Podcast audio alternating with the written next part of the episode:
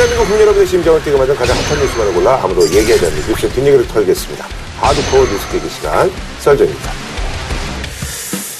어, 저희 방송이 이제 그 잠깐 네. 그런 얘기 하기 전에 네네. 먼저 공식적으로 사과를 받고 합시다. 뭘요? 이 고령화로 인해서 음. 활자 포인트가 두 배가 됐다고. 아니 그래서 사실 저기 그 썰전 일부도 있잖아요. 이게 지금 글자 크기가 바뀌었어. 아, 폰트가 커졌나요? 지금 내보니 이거 지금 우리 보는 거 있잖아요. 두, 두 배로 늘어났어. 네. 아니 굉장히 글자 커졌어. 방송에서 얘기를 했는데 정확히 얘기를 해야 돼요. 이 두 노인을 모셨으면 네. 지성화가 됐다. 고품격화가 됐다. 이렇게 얘기를 해야지. 어디에 사회자가 고령화라니 우리 없는 데서.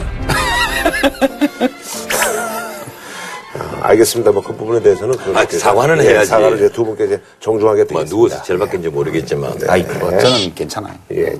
알겠습니다. 어쨌든 그, 저희 방송이 계속 이제 시청률이 상승하다가요. 지난 이제 시청률이 빠진 이유 중에 이제 가장 큰 게 바로 이제 국회 방송에서 이제 중계를 하는 그, 지금 이 시각에도 지금 이제 야당 의원 중에서 어떤 분이 지금 지금 아마 최원식 의원인가 네. 국민의당 그분이 하는 것 같은데요. 예. 아마 많은 분들이 아마 이번에 이제 그 필리버스터라는 그 용어 자체를 좀 아셨지 않았을까 하는 그런 생각이 드는데요. 23일부터 첫 번째 주자가 이제 김광진 의원이었습니다.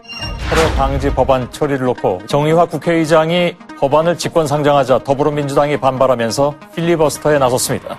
첫 발언자로 나선 더민주 김광진 의원은 5시간 33분간 발언했습니다.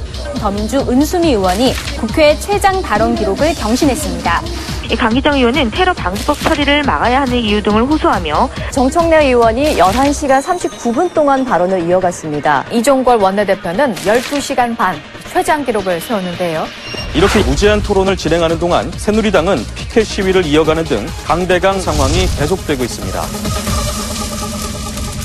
그래서 이번에 준비한 주제 테러 방지법 후폭풍 43년 만에 필리버스터가 남긴 것은이라고 정해봤습니다. 우리 국회에서는 사실 이제 뭐 그전에 공중부양이라든지 뭐 해머라든지 뭐 이런 것들이 계기가 돼서 사실 이제 국회 선진화법이 이제 탄생이 된 건데 이 필리버스터 굉장히 이제 낯선데 지금 이제 며칠간 또 이렇게 보니까 또 익숙해요. 그 주로 연설 같은 것을 음. 통해서 의사방해를 하지만 이 전국 같은 데서는 프리버스도 이래서 네. 수정안을 계속 내요.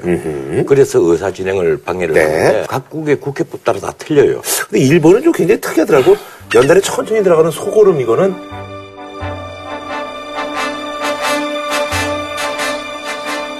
옛날에 그저 주성치 영화 보면요. 도성이라고. 어.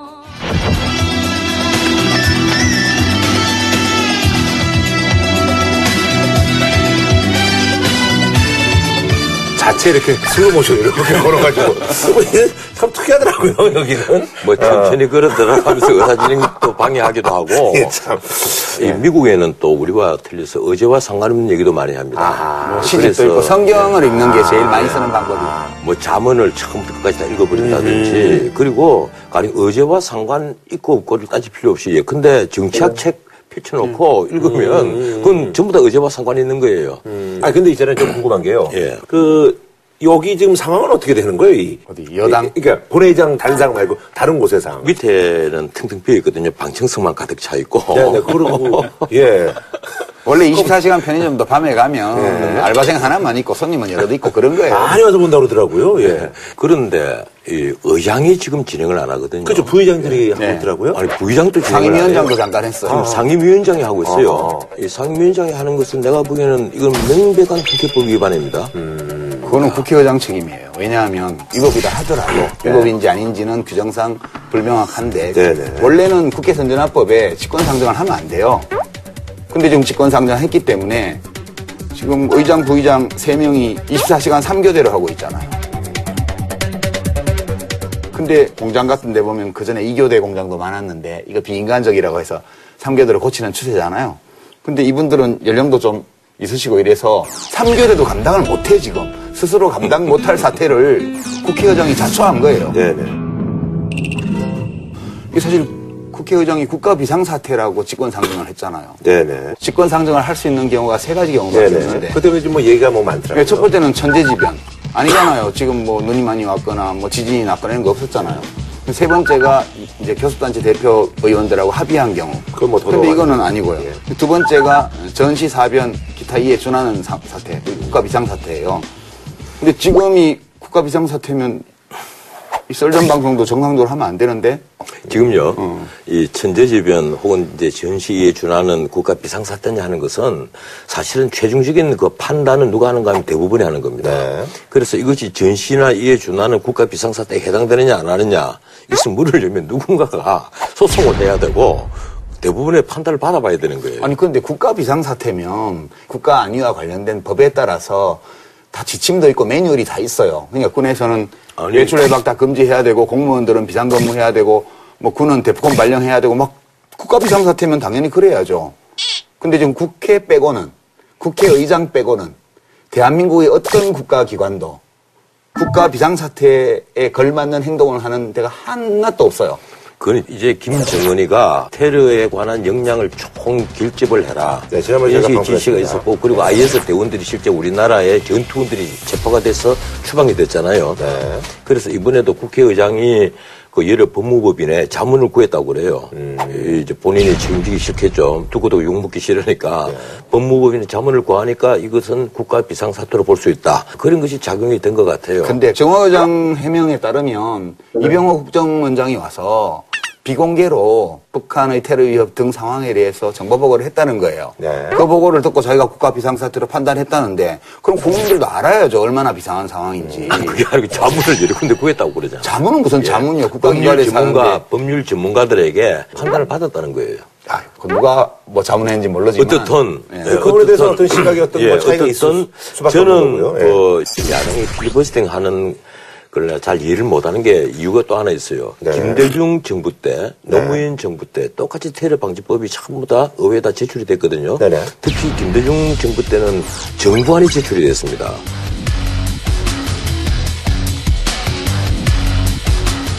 노무현 정부 때도 이제 국정원에서 초안을 만든 정부안들이 나갔어요. 네네네. 근데 그 당시 집권당 당의장이 신기남 의원이 네네. 있는데 의장이 거부해버렸어요. 당의장이요. 이런 음. 거 필요 없다고. 그리고 국가인권위원회에서 반대 성명을 냈어요. 반대 의견서를 국회의장에 전달하고요. 그러니까 대통령이나 정부나 국정원장이 필요하다는 판단을 할 수도 있어요.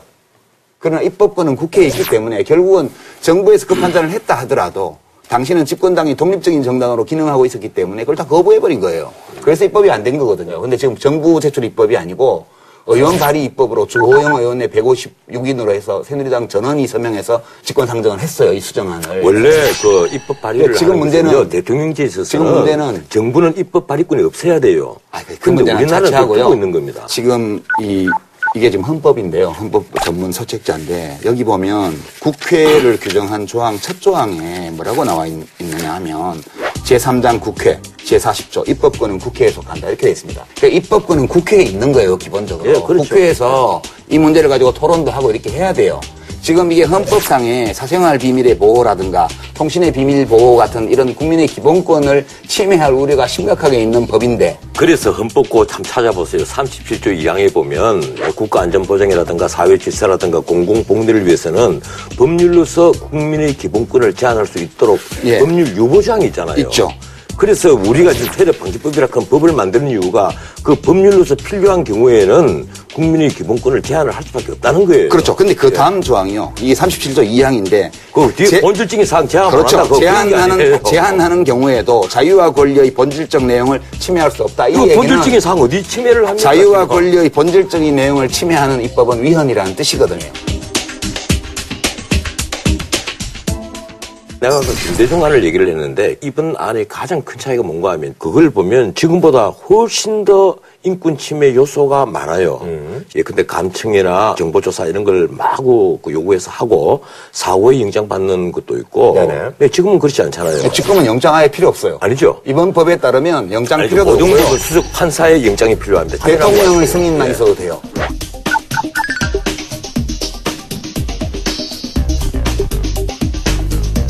근데 전 변호사님 혹시 예. 지금까지 감청영장을 신청해서 기각된 사례가 몇 번인지 아세요? 그건 잘 모르겠어요. 딱 세 건. 그것도 이명박 정부 때 세 건 기각됐고요. 현 정부 들어서는 단 한 건도 기각된 적 없습니다. 왜냐하면 신청 서류 자체가 다 비밀이기 때문에 수석 부장 판사가 그거를 물어보고 할 수가 없잖아요. 국회도 지금 어, 국정원 예산이 얼마인지도 모르고 조직 인원이 몇 명인지도 모르는 판국에 그거는 형식적인 게 불과한 거예요. 아니 근데 저기 국가정보원이라는 것을 없애지 못하고 그 사람들에게 예, 근데 우리 국가를 보호할 수 있는 처리 업무까지 맡기겠다면 그 사람들에게 움직일 수 있는 어느 정도의 그 힘은 줘야죠. 아, 그게 지나치다니까요. 아니 그럼요. 저는 제가 보기에는 게 있는데 지나친 게 없어요. 우선, 있는데 아, 우선 예. 오해를 하는 것이 이 감청도 국정원 스스로 하는 것이 아니라 SKT 같은 통신회사에 자료를 요구할 수 있는 자료권에 불과한 거예요. 그리고 테러 방지법을 보면 유엔에서 지정하는 그 테러 조직원 예, 그리고 상당한 이유가 있는 자로 국한이 되어 있습니다. 네네네. 그래서 그런 문제가 될 가능성도 거의 없고요. 근데 문제는 그게 아니고 그 밑에 테러에 대한 정의, 테러 위험 인물에 대한 정의, 대테러 활동에 대한 정의가 굉장히 모호하게 돼 있어요. 야당이 문제 삼고 있는 부분이 예, 이렇게 돼 있습니다. 테러 위험 인물을 규정한 2조의 문제인데 테러 단체의 조직원이거나 테러 단체의 선전, 테러 자금 모금 기부 기타 테러 예비 업무 선전 선동을 하였거나 여기까지는 뭐 네. 그럴 수 있습니다.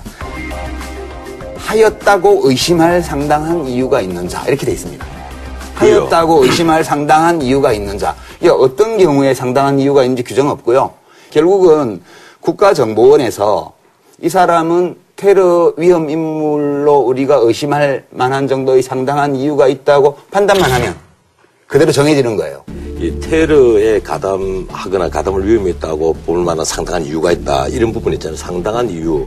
뭐 이렇게 법에 이렇게 두루뭉술하게 해놓으면 어떻게 하느냐. 이런 항의를 많이 하거든요. 이런 비판을 많이 하는데 모든 법문이 다 그렇습니다. 모든 법문이 이것 때문에 판사가 존재하는 거예요. 국정원이 마음대로 아 내가 보기 상당한 이유가 있다. 이래서 올리잖아요. 올리면 판사가 그래서 영장을 발부를 할 때 심사를 하는 거예요. 아, 해서 8년 동안 3건이에요. 8년 동안 몇 건이 신청됐는지 8년간 정확히 제가 지금 아십니까? 데이터를 안 가져왔지만 경찰, 검찰이 아니고 국정원이고요. 지금 문제는 이런 거예요. 두 가지예요. 크게 보면 첫째는 의심할 상당한 이유가 있는 자 를 국정원에서 일방적으로 지정해서 추적할 수 있고 조사할 수 있는 거. 해- 지정 절차도 해지- 해제 절차도 아무것도 없는 거. 외부의 감시 감독 장치도 아무것도 없는 거. 이게 이제 첫 번째 문제고. 두 번째는 국정원이 이 법안 구조 규정에 의해서 모을 수 있는 정보가요.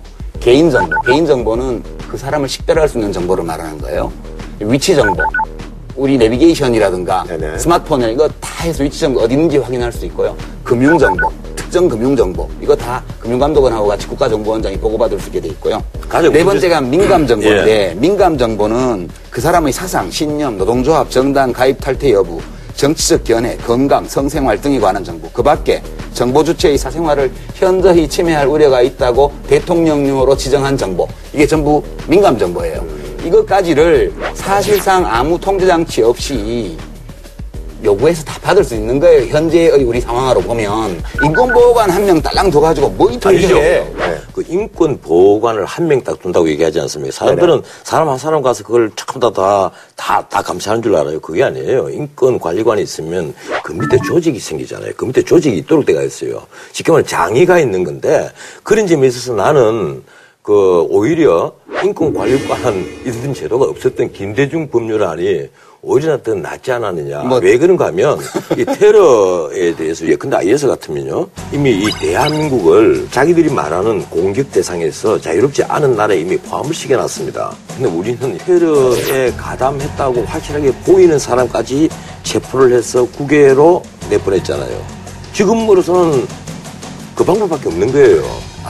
지금 그 IS 때문에 이걸 직권 상정한 게 아니고요. 이병호 국정원장한테 아니죠. IS하고 북한이죠. 북한의 위협에 관한 정보를 국회의장이 받고 국가 비상사태로 판단하고 상정한 거 아니에요. 근데 아니 북한뿐 아니고 IS도 지금 굉장히 위험한 단계예요. 북한- 우리에게 벌써 지금 추방당한 사람이 세 사람이나 됩니다. 북한 등 이렇게 돼 예. 있는데요. 그거 하자고 지금 무슨 빈대 잡자고 초과장관 불태우는 식으로 하면 안 그거 아니. 빈대 잡는 게 아니에요. 그걸 왜 빈대 잡는다고. 생각하세요? 북한에 관해 지금 북한은 테러 단체예요? 유엔이 북한은 우리 헌법상으로는 반국가 단체. 반국가 단체죠. 그러니까 제가 이런 여쭤볼게요. 북한은 유엔이 정한 테러 단체입니까? 지금요 테러를 하겠다고 한 것은 북한 스스로 입입니다. 아니, 아니, 제가 묻는 건 그게 아니고 법리적으로 북한은 유엔이 유엔은 정한 안 정했지만 미국이 정했죠. 미국은 테러 지원국으로 정했죠. 예, 예 테러 지구 그러니까 우리 지금 예. 이 테러 방지법에 따르면 네. 북한은 이 법의 규제 대상이 아니에요. 테러 단체가 아니기 때문에 북한은 우리 이이 한반도에서 지금 정전 협정에 따른 교전 당사국이잖아요. 북한이 하는 도발, 연평도 포격이라든가 뭐 천안함 사건이라든가 등등은 군사 행동이에요. 그거에 대해서는 군사적으로 대응해야 되고요. 우리 국민 중에 그쪽에 협조하는 이런 거는 국가보안법으로 다스리잖아요. 북한에 대해서는 우리가 군사력 대 군사력으로 대응하고 우리 내부는 국가보안법으로 단속하고 이 체제가 다 돼 있는 거예요. 지금은 그런 문제가 아니에요. 지금 무슨 간첩이 어디 휴전선 넘어오는 게 잡히는 게 있습니까? 뭐 잠수정 타고 간첩 와서 잡힌 게 있어요? 없잖아요. 예. 네. 이제는 인터넷으로 언제든지 북한과 다 교류를 하니까 과거처럼 무슨 암호를 때리고 보내고 무슨 라디오 듣고 그 암호 풀고 해서 북한이 지령문을 받는 그런 시대가 아니란 말이에요. 그런데 김정은이가 대남 테러 역량을 총결집하라는 것은 그 말을 아주 우습게 생각을 하면 안 돼요. 미국 9.11 테러 같은 엄청난 초대형 테러도 있단 말이에요. 어, 그때 가서, 아, 이 국정원이 이런 것도 제대로 못 해냈냐. 이렇게 우리가 공격을 하지 말고 사실은 적절한 수사권과 적절한 조사권을 그 사람들이 전화해야 되는 거예요. 국가정보원이 국가정보기관으로서의 정치적 중립과 업무의 엄정성을 상실하고 이미 근년 여러 해에 걸쳐서 정치 개입을 하고 특정 정치 세력과 엮여 있고 그럼 하나만 물어봅시다. 예. 김대중 정부 때나 노무현 정부 때는 국가정보원이 전혀 그러지 않았는데 지금 변질이 됐다는 거예요? 아, 그때도 소소한 게 있었습니다. 그렇지만 그런 일이 벌어지면 징계를 하고 인사를 하고 대통령이 사과를 하고 그렇게 했잖아요. 아니, 언제 국가- 이렇게 적발이 됐는데도 무고한 공무원 인권을 훼손했다고 대통령 후보로 나와서 얘기하고 입싹 닦는 이런 시대 아니었잖아요. 그거 솔직히 인정하셔야지. 지금 댓글을 단 걸 원세훈 당시 원장이 지시를 해서 따랐다고 판결이 나와 있습니까? 판결이 나와 있다고 그렇게, 생각하세요? 그렇게 얘기하면 아, 그렇게 해서 하나를 갖고 침소봉대를 하는 것은 침소봉대가 아니고 아니지. 제가 지금 침소봉대 하는 게 아니, 아니에요. 그럼 야당에서 요구하는 건 어떻게 예. 고치라는 거예요? 이게 지금 위험 인물로 지정하는 절차도 규정이 안 돼 있고 한 번 지정이 됐는데 내가 알았어요 예를 들어서. 모를 수도 있지만. 그러면 나 테러 위험 인물 아닌데 왜 테러 임- 위험 인물로 해서 추적해요라고 말하면 해제할 수 있는 절차도 규정이 있어야 되잖아요. 그런 문제도 있고요. 부칙에 이 테러 방지법 부칙에 다른 법률을 개정하도록 해놨어요. 통신비밀보호법 7조도 일부 개정하고요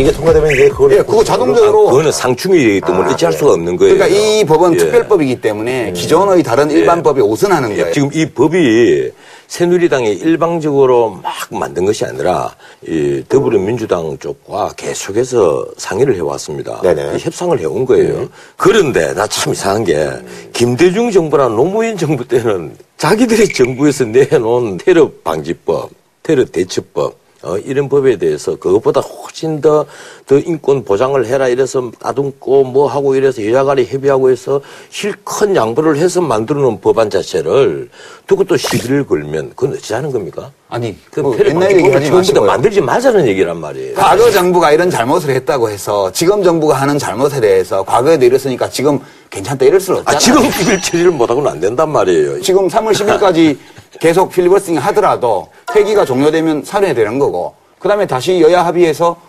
일정 합의해서 국회 열리면 바로 이 법부터 처리하게 돼 있어요. 어차피 못 막아요.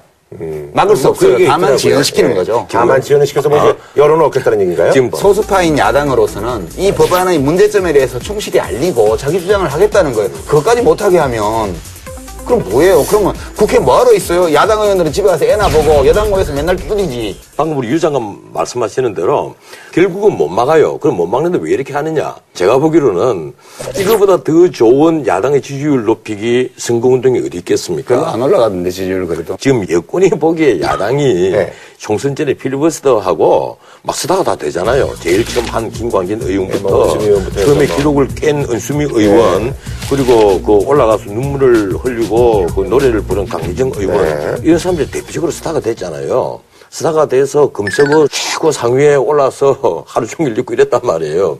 이러니까 필리버스팅이 최고의 선거운동 아니냐 이런 비아냥이 나오는 거예요. 정권에서 그렇게 보는 거예요? 처음에는 사실은 국민들이 국회의원들이 어떤 사람인지 잘 모르잖아요. 네네네. 그냥 원어브 댐이에요. 그냥 300 뭐, 명이 하나죠. 뭐, 예. 뭐, 뭐 160명 있는 당의 국회의원, 뭐 120명 있는 당의 국회의원. 맨날 만나면 패거리지어 싸워. 그러니까 꼭 영화로 치면 전투씬만 나오는 영화를 보는 거 같아요. 대개는 어떤 뭐 이제 예, 근데 이게 부각이 안 되죠. 다섯 예. 시간, 열 시간 얘기를 하다 보니 자기 살아온 얘기도 좀 섞어서 하고 시도 한 편 읽고 뭐 자기 옛날에 뭐 국회에서 폭력행위 하다가 처벌받은 얘기도 하고 그러다 보니까 눈물도 좀 나고 이렇게 하다 보니까 국민들이 이렇게 보니까 이게 국회의원들 맨날 욕만 했는데 알고 봤더니 캐릭터들이 있구나. 이게 흥미로우니까 마국텔이라 그러잖아요. 마이국회 텔레비전. 그 늘 보지는 못하지만 가끔씩 보면 나름 재미도 있고 그런 거란 말이에요. 뭐 그렇게 스타드예요. 열흘만 지나면 다 잊어버려 사람들이 그거는. 저는 네. 이번 그 필리버스터를 보면서 하나 그 느낀 게 있습니다.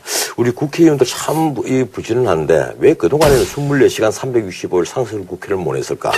이처럼 열심히 했으면 우리 국회가 지탄의 대상이 되지 않았을 건데 그동안에는 너무 놓은 것 아니냐. 그러니까요. 그래서 앞으로 법을 확 바꿔서 24시간 365일 무조건 하도록. 아니 근데 그게 아니고 의무화하면 그것도 문제고 지역 활동도 해야 되고 뭐 해야 되는데 되도록 많은 시간 국회에서 법안에 대해서 토론할 수 있는 기회를 열어나가는 거 이런 건 되게 중요한 거라고. 아니 근데 아니, 저는, 그 여당 쪽 의원들 일부는 아 우리도 저걸 좀 하고 싶은데라는 그런 생각이 들지도 않을까는 그런 생각이 아. 근데 그 우리 국회와. 네. 이 미국 국회, 네. 그 일본 국회, 영국 국회, 네.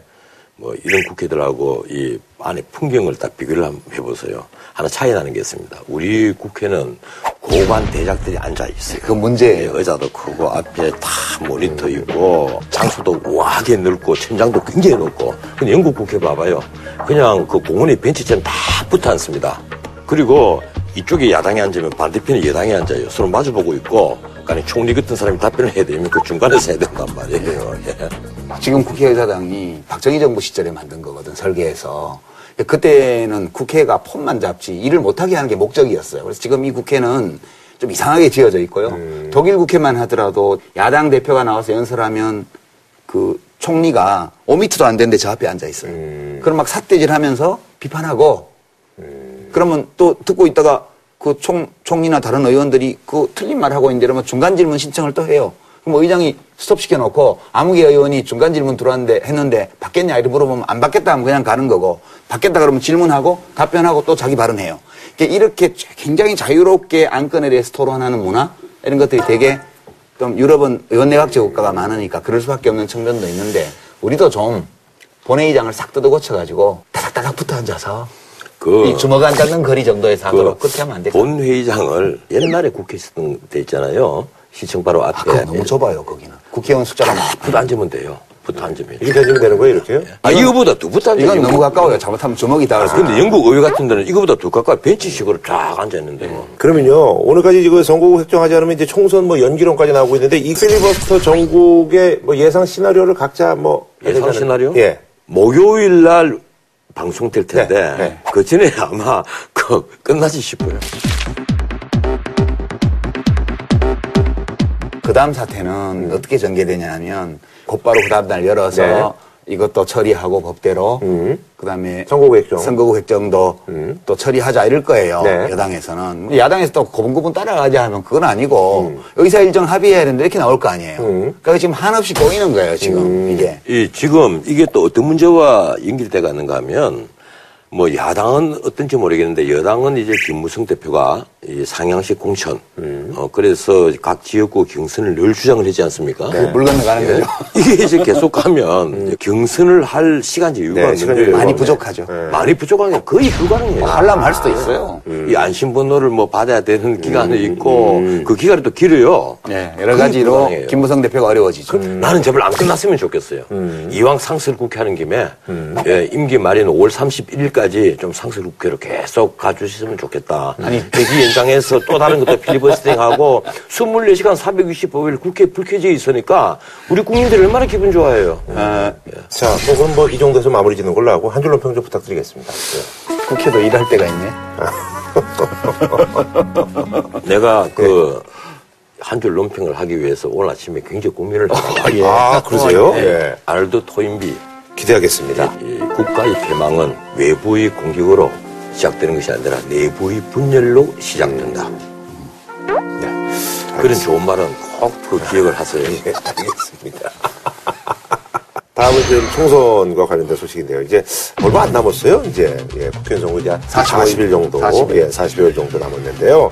예비 후보자들 이제 경쟁이 이제 점점 과열될 수밖에 없겠죠. 그래서 아, 총선보다 더 치열한 경선 백태, 총성 없는 총선 전쟁, 예비 후보들의 경선 스캔들.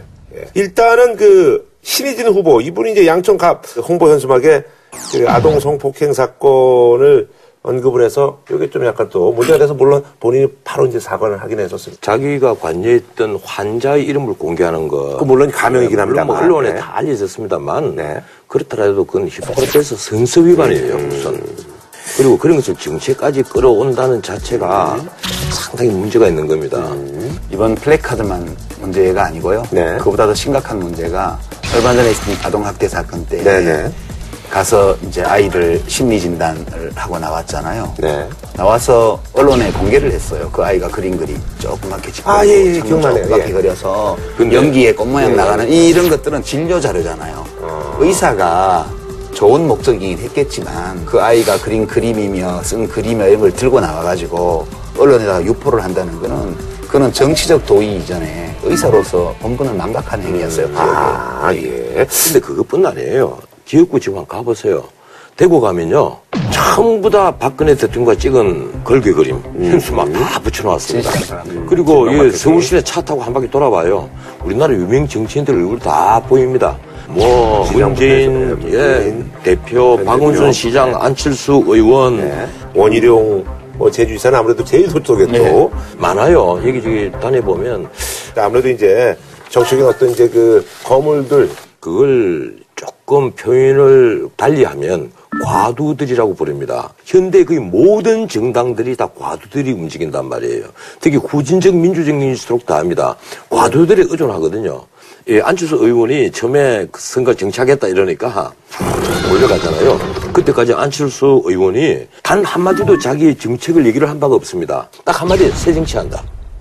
새 정치란 이 한마디 때문에 대한민국 유수한 경제학자들, 법- 법학자들, 어, 또 그리고 기자들, 교수들, 교수들은 더 많죠. 다 몰려간단 말이에요.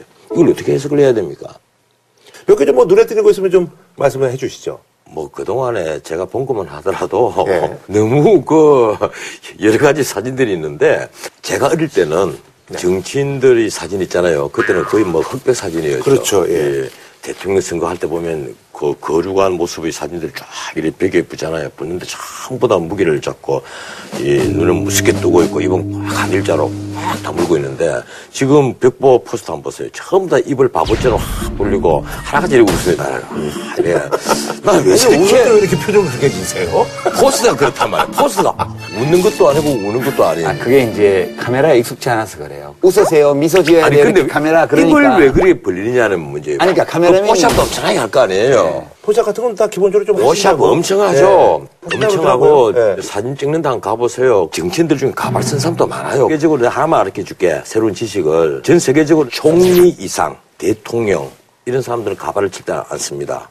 과거에 네. 근데 황제나 여왕들은 가발을 썼어요. 음. 근데 총리나 대통령이 왜 가발 안 쓰는지 알아요? 그거 알아요? 모르죠. 알아요? 모릅니다.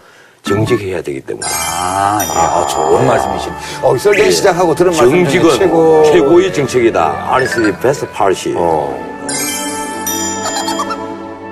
보톡스나 시술하시는 의원분들은 없나요? 있죠, 왜 없어요? 아, 있어요? 예. 이 머리카락도 심고, 아하. 주름살도 없애고, 아, 머리카락 심는 거는 요 뒤에 절개 그렇죠, 해가지고, 예, 예, 예. 뭐 500개, 1000개. 예, 점도 빼고, 점이야 뭐. 예, 할거 다 합니다. 예, 내가 알고 있는 분들만 하더라도 한열 손가락 다 채워갑니다. 되게 이제 뭐 엄청 럭셔리 호텔에 입주해 있는 럭셔리한 건강보험공단에 1년 동안 직업 청구 한 푼도 안 하는 음. 그런 피부과 뭐 성형외과 이런 데 가서 조용히 아. 그건 여야 갈릴 것 없이 다 있어요. 아, 그래요. 예. 어, 외모도 자본이에요. 요즘은 신체 자본이라고 음. 그거 어쩔 수 없는 거예요. 그렇게 사십시오. 뭐, 예, 그 도화지를 그렇게 중요하게 생각하면 도화지 그림 시큰거리고. 아, 우리 전 변호사님은 참 대단하신 게 내가 모니터를 해보니까 나는 좀 너무 예쁘게 이렇게 분장을 하고 헤어스타일도 하고 옷도 하고 이렇게 나오는데 전 변호사님은 좀 신경을 방송국에서 덜 써주는 것 같다. 아하. 이런 평이 있더라고요. 그래서 제가 코디 분들한테 우리 전원책 변호사님도 좀 예쁘게 해드리면 안 되냐고 그랬더니 본인이 좀 자기 스타일을 가져가신대요. 네. 아니 그 사실 그그 예전에 청소진이 있으신 거야. 굉장히. 예전에 이제 저희가 이제 그 이쪽에 앉으셨던 두 분들은 항상 나비 넥타이를 하고 두 분께는 이제 뭐 그 정도까지는 아니더라도 근데 넥타이를 좀 권해드렸더니 이제 우리 정 변호사님은 항상 목폴라를 항상 이렇게 내가 예, 그 여름철에도 예, 근데 아니 그게 내가 넥타 예. 여름철에는 네, 러닝 하나 입고 이거 입어요. 시청자들한테 그러면 안 되죠 러닝을 입고 그러면 어떻게 해요 내가 넥타이를 매면 예, 예. 사람들이 긴장을 해요. 무슨 그 어, 깡패 집단의 보스를 아이 하고 그렇잖아요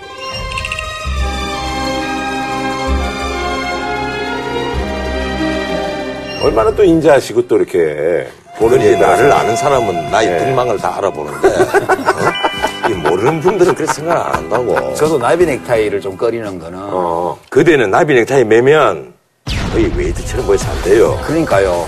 그 무슨 나이트에 유아인 글쎄, 그 우리가 유아인이 대세라며 나이트에 우리가 이미 한 얘기 아니야. 뭐 그래서 원파 불변의 법칙이라면 다 그거야. 뭔 얘기하라고 우리 이런 얘기하고 있지? 아니 뭐 총선 이모저모인데 아니 근데 총선에 출마한다면 그 캐치프레이즈 같은 거를 어, 한번 뭐 재밌게 두 분이 지어 보신다면 아, 그거 본인들이 잘, 잘 정해야지. 아, 뭘로 정하셨어요 그, 그 당시? 저요? 예.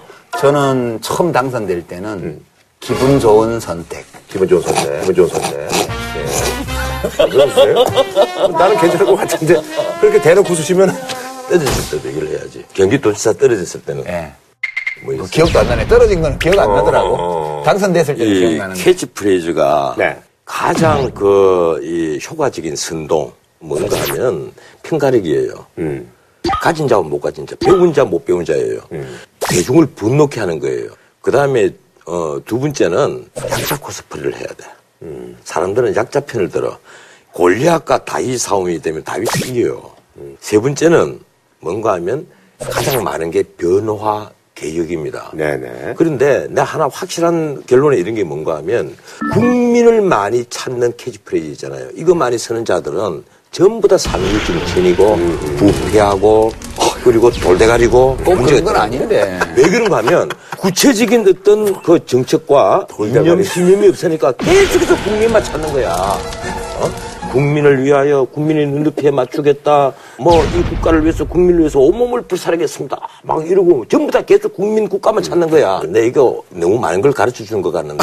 아 그래서 이제 하나 당장 내일부터 다 바꿀 가능성이 아니, 있어. 그, 이게 이 저는 처음에 그. 보궐선거 나왔을 때 주된 색깔을 핑크색을 쓰고 캐치프레이즈를 기분 좋은 선택 네. 이렇게 해서 야외에서 찍은 확 웃는, 바짝 웃는 사진을 써가지고 됐거든요. 근데 그때 사람들이 보고 화장품 광고 같다고 그랬어요. 그 핑크 색깔이 참 야리꾸리한 색깔이잖아요. 어? 근데 그렇게 편가르기 안 하고 국민 타령 안 해도 되던데. 그때는 뭐 유시민이가 이뻤겠지. 지금은 이제 그런 전략 쓰면 다 나옵니다. 아 그럼 뭐 변호사님이 하나 예. 좀 뭐. 내가- 변호사님이 출마하시면 어, 그러니까요. 내가 척결 이런 거. 내가 만약에 정당을 만들면 네. 당구대당. 그러면 아마 선관에서 이건 안 돼, 안 돼, 안 된다고. 반구대에는 전부 좌파만 들어가는 거야. 그랬- 아니지. 좌파만 들어가는 거지. 에이, 나는 늘 이 나라에 좌우가 같이 있어야 된다. 좌를 나는 제대로 키워야 된다는 늘 주장하는 사람이에요. 뭐 키우기까지 하세요. 아니 좌가 워낙 제대로 된 좌가 없으니까. 우도 제대로 된 우가 어, 없다면서요. 없지. 그럼 좌우를 다 키우셔야지. 우를 물 주면서 좌를 물 안 주면 안 된단 말이에요. 같이 나라니까. 아 그러니까 지금 뭐 많은 시청자분들이 이제 궁금하니까 만약에 이제 출마하신다면 어, 본인이 한번 저 캐치. 아, 내보다 형 먼저 캐지. 저 했잖아요. 기분 좋은 그. 지난번에 서- 섰잖아. 선거 말고 새로 출마를 한다면 안 해, 생각 안 해봤는데. 내가 그럼 하나 가르쳐 드릴게요. 네. 유시민은 다시 태어났습니다. 유시민이 다시 지금까지 태어났습니다. 유시민이라는 모든 이미지는 다 사라지고 아하. 어, 이렇게 다 오샵식인 훌륭한 유시민 이제 투표소 안에서는 다 찍게 돼가지고 그러면 저기 전원축 변호사님은 나? 저 좋은 남자입니다. 요게 나쁜 남자 의 단골 멘트라는 거 아세요? 음. 저 좋은 남자입니다. 나쁜 남자들이 이렇게 얘기를 해요. 아니 그나저나 저 20일부터 새누리당 그 예비 후보들의 공천 신청자 면접이 이제 진행이 되고 있거든요. 근데 이제 김우성 대표 같은 경우는 아무래도 당 대표고 또 선거구 획정 문제가 좀 걸려 있어가지고 그거 하고 나서 한다고. 예, 그래서 이제 미뤄졌다고 하는데 오늘 나온 뉴스에 이제 그 정도원 의원이 김무성 대표하고 이제 개인적인 있는 자리에서 개인적으로 이제 들었다. 그래서 이제 청와대가 이제 그 새누리당 전역 의원 40여 명의 물갈이를. 근데 이제 청와대가 요구했으니까 아무래도 이제 비박 쪽이겠죠. 이 얘기를 이제 정도는 의원이 했더니 이제 뭐 김우성 의원은 개인적으로 전혀 그런 얘기를 한 적이 없다. 솔직히 살생부 있는 거죠. 살생부 있습니다. 문서로 만들어졌는지 안 만들어졌는지 모르겠지만 살생부가 없는데도 지금까지 진박 타령했다는 얘기입니까? 얘는 안 된다. 최소한 이런 말이 있었기 때문에 진박 타령이 있었던 건 사실이지 않습니까? 그런데도 지금까지 청와대니 어? 혹은 친박에서는 일체 우리는 살생부원이 그런 거 전혀 없다. 말도 안 되는 얘기죠. 그러면 진박 타령을 왜 합니까? 진실한 사람 타령을 왜 하느냐고. 정도원 의원은 그 전에 이미 다른 사람한테서 그와 비슷한 얘기를 들었는데 아, 들은 와중에. 대표한테 또 그런 비슷한 얘기를 들으니 이게 확실한가 보다 해서 밖에 말을 했다는 거예요. 아. 네네네. 그러면서 김무성 대표가 그런 말을 한 사실을 부정하니까 음. 전화 걸어서 내 그 말 안 한 걸로 해놓으려고 아. 부탁까지 했다는 얘기까지 또, 또 얘기를 한 건데, 근데? 이 김, 이 김무성 대표는 그걸 부인을 하잖아요. 예. 그렇다고 해서 이걸 뭐 수사를 할 수도 없는 문제고. 뭐 찌라시에 있는 이야기 좀 나눈 적은 있다 그 정도 얘기인데 아. 뭐 김무성 대표는 남북 정상회담 대화라고 또뭐 읽어놓고 찌라시라 그러고 그랬던 분이니까 신빙성이 있다고 봐야죠.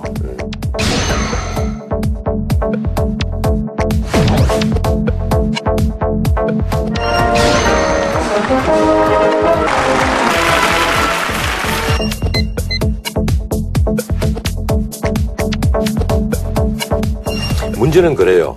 어느 정부나 총선이 그렇죠. 지나고 나면 이거는 이제 본격적으로 레임되기 시작되거든요.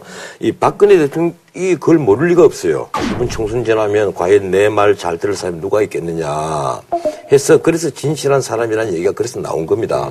나는 늘 이렇게 생각합니다. 정치 지도자는 무릇 어, 마음을 비우면 길이 보인다. 예? 그걸 옛날에 그 돌아가신 김영삼 전 대통령은 대도무문이라 그랬어요. 네네. 이 넓은 길에는 문이 없다 이런 얘기란 말이에요. 문 없다는 말은 예? 뭔가 닫고 틈으로 보지 말라는 얘기입니다. 완전히 다 열어버리면 예? 길이 보이는 거예요. 이런 말씀을 자꾸 하시니까 차도에서 찍히잖아 지금 노수인데도. 자, 남 지키는 거 걱정하지 말고 그대 앞에나 잘 생각을 저는 하세요. 이미 베리 자기는 뭐 몸이니까. 정의당에서도 지켜 있으면서 저는 이미 베린 몸이니까 별 상관이 비주류야. 지켜갖고 아니 그러잖아 저 더불어민주당 같은 경우는 지난 24일에 그 20% 이제 컷오프 대상이 예. 이게 이제 필리버스터 이제 진행 중에 공개가 돼가지고 이제 뭐 근데 유명 의원들도 이제 많이 이제 들어가 유명. 의원이랑 말도 안 되는 짓 한 거죠. 자기 당의 대표를 잘라냈어요. 대표했던 분 문희상 의원 아니에요? 네, 문희상 의원이라든지 그렇다고 해서 유인태 의원, 신계륜 의원 뭐 이런 김종인 분들. 대표가 적절하게 말씀하셨지만 의정부에 다른 대안도 없어요. 뭐 문희상 의원하고 이 공천을 다툴 만한 경쟁력 있는 인사도 없단 말이에요. 음. 특히 더 웃기는 게 대구의 홍일학 의원. 영남 지역으로 비례대표로 국회의원이 되신 분인데 대구에 딱 세 사람이에요. 그목을 쳐버린 거예요. 음. 그럼 대구에 다른 대안이 있어요?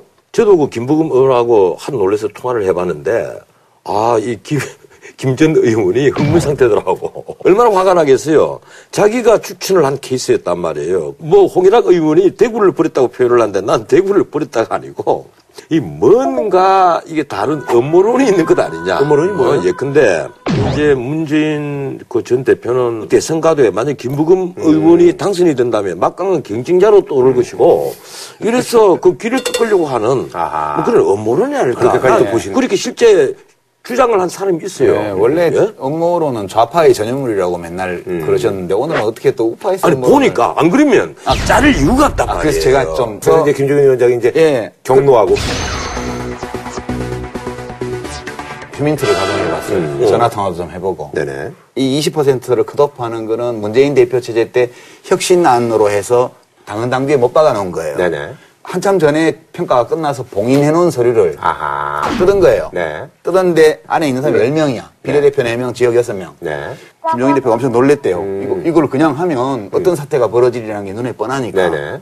그래서 그러면 이제 정무적인 개입을 해야 되지 않냐. 그랬더니 이 평가위원회 있잖아요. 외부에서 교수 모셔다가. 그럴 거면 우리 뭐하러 위원회 뭐하러 만들었냐. 아하. 그렇게 할 것 같으면 처음부터 만들지 말고 정무적으로 하지. 사람 바보 만드냐. 이렇게 반발을 했다는 거예요. 그래서 필리버스터 진행되는 도중에 그대로 깠다는 거 아니에요. 그런데 이번에 그 평가도 보니까 그래요. 쉽게 말하면 여론조사 한 35% 빼면 전부 다 예, 정당 내그 의정 활동이에요. 그렇겠죠. 네, 의정 활동인데 이 당에 있어서 야 이 법안은 우리가 찬성하자, 이 법안은 반대다. 그 이런 모든 결정을 누가 합니까? 당의 지도부가 하잖아요. 그러면 가장 의정 활동에 책임져야 될 사람은 누굽니까? 당의 지도부들이거든. 쉽게 말하면 더불어민주당의 초선, 재선, 삼선 의원들 보고 20%컷 하겠다. 그리고 앞으로 심사에서 3선 이상은 50%, 3선 이하는 30%까지 컷 하겠다. 이러지 말고 지도부들은 무조건 다 물러나면 됩니다.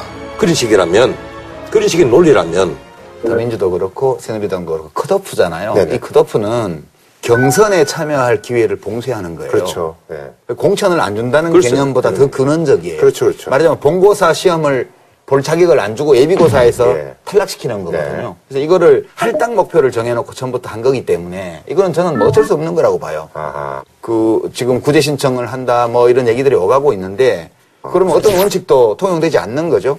아니 이게 지금 인위적인 물갈인데 그 이래도 어렵고 저래도 어려우니까 그 20% 크다고 뭐 이런 걸 하는데 외부에서 보기에는 이것이 좀 그 객관적인 어떤 그 그게 있어야 되는데 그게 아니라는 거예요. 아니 근데 저 문희상 의원은 이제 뭐 이 신청을 한다고 지금 얘기가 나오고 있는데 문희상 의원은 이제 본인 말로는 네. 뭐 죽을 때 죽더라도 네. 사유는 알고 죽자. 아하 그런 차원에서 예, 문희상 의원 입장에서는 평가가 이렇게 나왔으면 내한테 얘기를 해줬으면 아하. 내가 먼저 명예롭게 결정을 아하. 했을 텐데 내가 버틸 사람 같이 보이더냐 서운한 거예요. 지금 뭐 문희상 전 비대위원장 그리고 홍민학 의원 이런 분들은 구제를 해야 되지 않느냐 이것이 워낙 광범위하게 이런 여론이 올라오니까 아, 당내에서요? 이 김종인 대표가 뭐 방법을 찾는 것 같아요. 음. 아, 그리고 이제 그 강기정 의원 같은 경우는 예. 강기정 받아들이겠다. 의원은 그 이 경우가 아니고 광주에서 여섯 명 중에 두 명만 네. 더민주에 남아 있는데 이게 차이가 좀 많이 나. 예, 경쟁력 격차가 한 너무 많이 나서 현역이 경쟁력이 아주 없는 걸로 판명될 때는 당헌 당규에 따라서 전략 네네네. 동선 할수 아. 있으니까 그 케이스를 하필이면 무제한 토론 준비하고 있는 상황에서 하루 전에 했죠, 하루 대표가 광주 갔을 때 발표를 했고 알기는 본인은 그 전날 이미 아 알았고. 예, 알고 그래서 이제 있었고. 감정에 이제 복받쳐서 예, 자기 이 사람이 이제 국회에서 몸싸움하면서 두 번이나 사법 처리가 됐단 그렇죠, 말이에요. 그렇죠. 그게 미디어법, 어. 그다음에 뭐 사대강 이런 거 법 할 때인데 이런 제도가 있었으면 그렇게 안 했을 거다 그런 얘기를 하다가 이제 예, 알겠습니다. 자 한 줄로 평좀 부탁드리겠습니다. 옛날에 많은 분들이 하던 얘기인데요. 앞으로 나가는 것보다 물러서기가 더 힘든 것 같다 정치는. 아, 지금 뭐 여당에 그 오늘 그렇게 또이 뒤에 벽보까지 그래 붙여놓고 한 방에 한 간다? 훅 간다 뭐 이런 얘기도 있는데 한방에 간다 근데 뭐예요? 나 국민들에게 여러 가지 의견을 받아서 뒤에 갖다 붙여놨는데 가장 큰 글자가 정신 차려라 한 방에 훅 간다. 또 두 번째가 알바도 너희들처럼 하면 바로 잘린다. 잘린다. 아. 얼마나 웃겨요. 그 사진을 보는 순간에 빵 터지는 거죠. 제가 오늘 그래서. 한 줄 평은 딱 한 단어로 하겠습니다. 코미디. 발음 좋게 할까요? 예. 카미디. 어, 알겠습니다. 예. 진짜 카메디네요. 예. 자, 다음 소식은요. 아리랑TV 그, 지난번에 방송 회장님 그 호화 출장 논란이 이게 사실 뭐 얼마 전 일인데 뭐 이번에 근데 세종문화회관 직원 정모 팀장이 이제 가족들하고 해서 이제 11명이 가서 먹었다는 얘기잖아요. 세종문화회관이 운영하는 고급 식당에서 사실상 공짜 밥을 먹은 세종문화회관 임원 정모 씨. 정 씨는 지난 9일 가족 등과 함께 삼청각에서 230만 원어치 식사를 하고 33만 원만 계산했습니다. 또 지난해 8월에는 서울시 공무원 등과 150만 원어치 식사를 한 뒤 돈을 내지 않은 것으로 확인됐습니다. 아, 그래서 이번에 준비한 주제 삼청각 먹튀각 세종문화 회관 직원의 먹튀 논란에서 야 이거 근데 좀 좀 그렇더라고요. 구질구질해요. 이. 예, 이 1인당 20만 9천 원짜리 식사를 아, 하고 좀 비싸더라고요. 3만 원씩만 냈단 말이에요. 점심 정식의 제일 낮은 거. 기본. 예.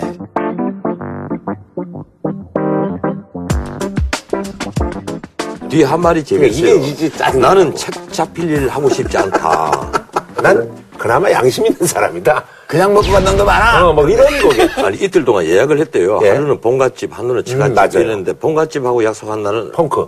오지 않고 예. 처갓집 식구들 예. 접대하러. 근데 그 전부터 이런 짓거리를 많이 했다고 이분이. 문제된 정 팀장이 인사권까지 갖고 있었어요. 네네 그랬다고 그러더라고요. 그리고 바로 세종문화관 맞은편에서 셔틀버스가 운행이 됩니다. 네. 삼층각으로. 아 정말 편하네 그럼. 그 다음에 또 조사를 해보니까 실제 그렇게 밥을 먹고 돈을 얼마밖에 안 낸 사람들이 한둘이 아니야. 예, 한 1명 정도가 있다. 예 예. 이렇게 세종문화회관 직원들, 뭐 간부들 이런 사람이 와서 먹고 가면 그 직원들이 그것이 나쁜 일이라는 걸 왜 모르겠어요. 근데 정말 무슨 계급이 깡패고 완장이 무섭다고 그거를 꾹 참으면서 참다 참다 못해서 은밀하게 언론사에 제보를 한 거 아니에요. 예. 그러니까 우리 사회가 이런 공공기관에서 일하는 사람이 공공기관이 운영하는 시설에 와서 먹튀를 하면서 위세를 부리고 가는 거를 못 본 척하고 참고 속으로 꾹꾹 삼켜야 되는 이 현실이 너무 슬픈 거예요. 이렇게 상식이 없는 세상이 되고 이게. 지금 언론에서는 그 무전 취식 이러는데 무전 취식 아니에요. 이건 유전 불지급이잖아요. 그 유전 사기죄예요. 또 그리고 그날 정 팀장이 그거 마치고 이제 자리를 옮겨갖고 차를 마시면서 차값을 내줘 내지도 않고 네. 갔다. 그 자기 주장은 아마 이제 뭐 이렇게 코스 요리 먹었으니까 후식 자동으로 딸려 나오는 거지. 이랬겠죠. 저는 많은 분들이 네. 좌절감을 느꼈을 것 같아. 네. 그 가족들 데리고 가서 먹였잖아요. 예. 이게 사실 우리 20만 9천 원짜리 밥이라면 구형도 못 해본 사람이 99.999%예요. 그렇죠. 예. 묻 남자들이 집에서 뭐가 되는 거예요. 제가 재밌는 얘기 하나 해드릴까요? 과거에 중앙정보부 시절에 중앙정보부 간부, 검사, 판사 이 세 사람이 술집에 가 술을 먹었어. 술값 누가 내겠습니까? 술집 주인이 내죠. 아 정답. 경험 많이 해봤네. 제가 들은 거는 기자, 이 교수, 교수. 검사. 검사, 그다음에 이제 그죠? 세무서장, 국회의원. 그렇게 되면 식당 주인이 내는 건데 요즘 식당 주인들은 그 조크를 하면 웃어요. 지금은 지금 웬만한 좋은. 식당들은 99% 매출이 신용카드로 다 잡히기 때문에 캐시카드나 음. 현금 영수증. 그래서 세무서하고 볼 일이 없대요. 그러니까 나오는 대로 세금 내는 거고. 음. 그래서 세무서장 끼워서 밥 먹으러 와도 밥값 다 받는다고. 아. 당연하죠. 저희 이제 코미디 쪽도 해서 뭐 옛날에 이제 뭐 고봉선 선생님하고 이제 배상엽 선생님이 이제 밥을 먹으면 뭐 지나가는 PD가 냈다. 아니, 아니, 아니, 요즘 이제 많이 나오는 버전 중에 하나는 김성주하고 전현무가 밥을 먹으면 지나가는 김구라가 밥값을 낸다. 그래서 아, 그런 것들이 있죠. 왜냐면 이제 김성주 씨하고 이제 전현무 씨가 아무래도 이제 직장 생활을 오래 했기 때문에 좀 씀씀이가 좀 벌이에 비해서는 좀 검소한 게 밑바닥도 이제 어, 정서되기 나를. 닮았네. 예. 그럼 우리 세 사람이 술을 먹으면 누가 술값을 낼까? 그거는 제가. 장유유서로, 장유유서로 전 변호사님 제가 내셔야지. 내겠습니다. 예. 펑트도 키워줬는데. 그 제가 지난번에. 중국집에 술값 냈잖아. 그러니까 아, 제가 안 냈어요. 누가 제작진. 제가 내려고 그랬는데 제작진이 냈더라고. 네. 이런 뭐 얘기가 이제 뭐 불거지니까 삼성과 운영권 요거는 이제 서울시에서는 지금 이제 고민을 안 할 수가 없는 그런 상황인데요. 그 돈을 200 몇십억 들여서 사드린 건데 네. 그걸 리모델링 하는데 또 엄청나게 돈 들인 거예요. 실제 거기에 전통 공연장이 있고 그 네. 외국인 관광객들이 오는 코스입니다. 조금 그 값싼 코스율 있잖아요. 그 네네네. 미시만씩 하지 않고 3만 얼마짜리가 있거든요. 저도 한번 가서 그 3만 원짜리 가족들하고 드셨어요? 예, 식사를 해봤는데 값싼 것도 풍부하게 나와요. 혹시 어떤 실력자하고 가신 거 아니에요? 아 천만에요. 예. 좀 수상한데 그 3만 원짜리 나는 그렇게 그. 뭐, 나 실력자가 없어요, 내 주변에. 음, 뭐, 실력자가 있다고 하면, 그, 다 돌아가신 분들이고. 내 주변에 네. 있는 실력자들, 뭐, 을지문 등, 강감찬, 이순신, 이순신, 뭐 이런 분들, 세종대왕, 다 돌아가셨잖아요. 실력자가 정사를 믿어 있겠어, 있는 데서 지금. 아, 그분들이 다 우파였어요? 나라를 사랑하고, 어, 국가를 위해서 목숨을 바친 사람들 아니야. 아니 그나저나 그 삼청각이 이제 그 뭐 예전에 이제 요정 여기 이제 그 정치인들이 많이 가서 이제 예전에 이제 뭐 30대 뭐 40대 50대 밀실 정치 정치인들이 가장 출혈을 많이 했던 음. 그 요정을 순서대로 꼽자면 대하, 대하. 오지남, 수향, 보정 예, 네. 이런 집들 아, 아, 여기 삼청각은 아니에요? 예, 삼천각은 일본인 단체 관광객들이 훨씬 더 많이 음. 갔죠. 대원각, 삼천각 이런 데가 우리나라 그 매춘 관광. 아, 거의 일본 옛날 뭐 호텔 상- 불난 데 예, 그래서 제가 일본인들 상대로 아, 국가에서. 공식적으로 운영했던 성매매 관광의 중심지였지. 국가가 공식적으로 운영했다기보다 국가가 공식적으로 했죠. 예, 개인 업자가 했잖아요. 예. 예, 그렇게, 무기나에, 그렇게. 얘기하면은 그거는 일본군이 위안소 그런데 운영 안 예. 했다는 거하고 똑같은 거지. 자, 어찌간에 주로 일본인들 이 단체 관광객들이 많이 갔던 일본 곳이고 분들이 많이 가는 요정이라는 얘기죠. 예. 뭐 관광 다만 요정으로 지정해서 아, 아. 그때 서울에 13개, 모범 제주도에 부서로 4개, 지정했죠. 경주에 관광 모범 2개 부서로. 이렇게 해 가지고 대원 가게 그 슬픈 얘기 있잖아요. 백석 시인의 애인 나타샤 그 할머니가 예, 김영한 김영한 선생. 할머니가 그 무소유 법정 스님한테 그거를 바치려고 근데 안 받으시려고 그래서 그때 제가 뭐 사실인지는 몰라도 읽은 거에 따르면 그거를 아깝지 않냐 기자가 물으니까 엄청난 돈인데 이 내가 백석 시인에게 받은 사랑에 비하면 이 깎아 아무것도 아니라고 그랬다는 전설 같은 이, 얘기를 그, 그, 아니, 근데 요즘은 이제 그 여의도에 이제 많이들 가시잖아요. 그래서 제가 지난번에 한번 63빌딩 저기 근처에 갔는데 이제 57층, 58층. 네, 김태호 의원도 뵙고 그리고 예, 유승민 의원도 뵙고 제가. LG 빌딩 5층. 어허. 저는 중식당이 5년 있거든요. 정치하면서 딱 두 번 가봤는데요. 네. 그거 5분의 1 값에 그거보다 훨씬 맛있는 집도 많아요. 하여튼 우리에게 제일 맛있는 것은 그냥 여의도 뒷골목에서 먹는 찌글탕, 짜장면, 양곱창. 예, 칼질하고 고급스럽게 내 먹는 일들 많거든요. 뭐 초대받아서 가기도 하고 하는데 그 소화가 좀 안 돼. 그렇죠. 자기 돈 내고 먹어야 또 소화가 잘 되고. 두 분이 뭐 자주 가는 뭐 어떤 그런 핫플레이스는 어디 있어요? 약간 좀. 내가 얘기했잖아요. 찌글탕. 아, 근데 이제 거기는 이제 뭐 얘기하기 좀 그러니까 이렇게 조용하게 이제 얘기하면서 이제 그럴 때는 없나요? 예, 참 어리석은 게 바로 그거예요. 비밀을 비밀스러운 장소에서 닫고 하잖아요. 그거 다 쥐가 듣고 새가 듣습니다. 그런데 공개된 장소에서 하잖아요. 사람들이 그게 비밀인 줄 몰라요. 그거 시끄러워서 들리지도 않아. 몰라요. 아니, 그러니까 조용하게 갈 때요. 아니, 007 영화 같은 거 봐봐요. 비밀스러운 얘기는 주로 길에서 다 해요.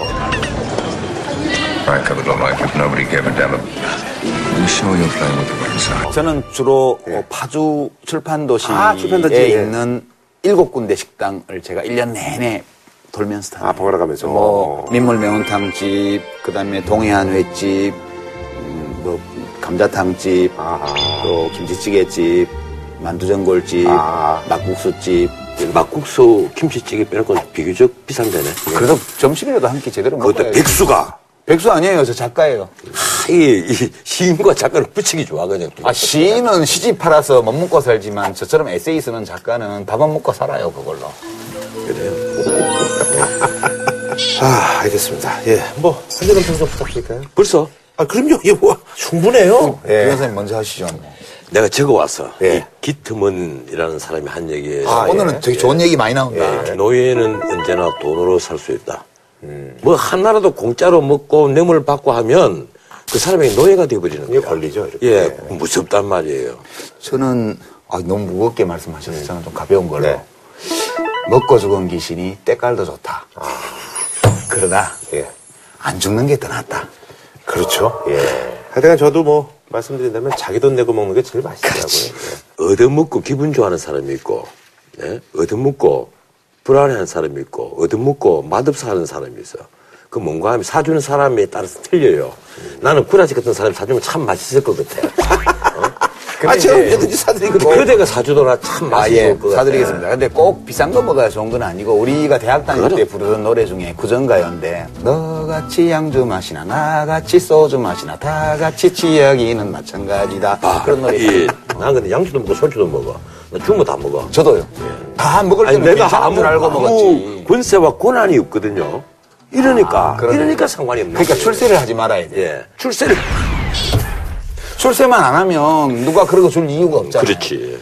그 제가 요새 되게 얼굴 좋아졌다는 소리를 많이 듣는 게 아. 정치를 그만두고 나니까 누가 뭐 사줘도 내한테 부탁할 일이 없잖아. 아니 근데 내가 이 슬전에 출전하고 나서 몇 가지 일이 생겼어. 네.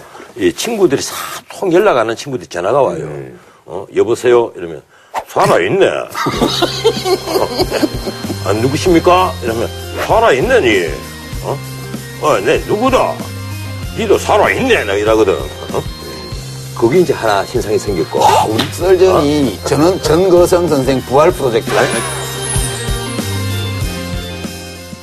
두 번째 슬전에 나오고 나서 뭐 몇 사람이 우리 부대찌개 먹고 어, 다 나오는데 이곳은 그야말로 설국입니다. 뭐, 철국이야. 설국이 아니서 아, 이게 보니까, 오, 오, 오. 목 넘김이 아주 좋네요. 술도 안 돼? 술 마셔. 고추 아니, 아니, 아니. 뭐야. 설전에 나오고 나서 뭐 몇 사람이 우리 부대찌개 먹고 어, 다 나오는데 아 다른 분이 계산하고 가시는데요 누군데 이러니까 저희도 누군지 몰라요 그래서 아 그거 정말 뭐 어, 물론 이 큰 돈이죠 남이 사주는 돈은 다 큰 돈이에요 얼마나 고마워요 그런- 아이콘으로 아, 지금 그런 일이. 아. 가끔가다 자주 생기는 거야 그래서 요사이 내가 컵라면을 요새 책 쓴다 바쁘니까 사무실 10개를 갖다 놓고 알겠습니다. 자, 그럼 뭐 마무리 짓는 걸로. 예. 그만, 그만둬야죠, 이번 주는. 예. 다음 주에 또 해야죠. 이번 주에 그만둬야죠. 예. 자, 저희는 다음 주에 찾아뵙도록 하겠습니다. 어, 수고하셨습니다. 아주 멋지게 김을 빼네.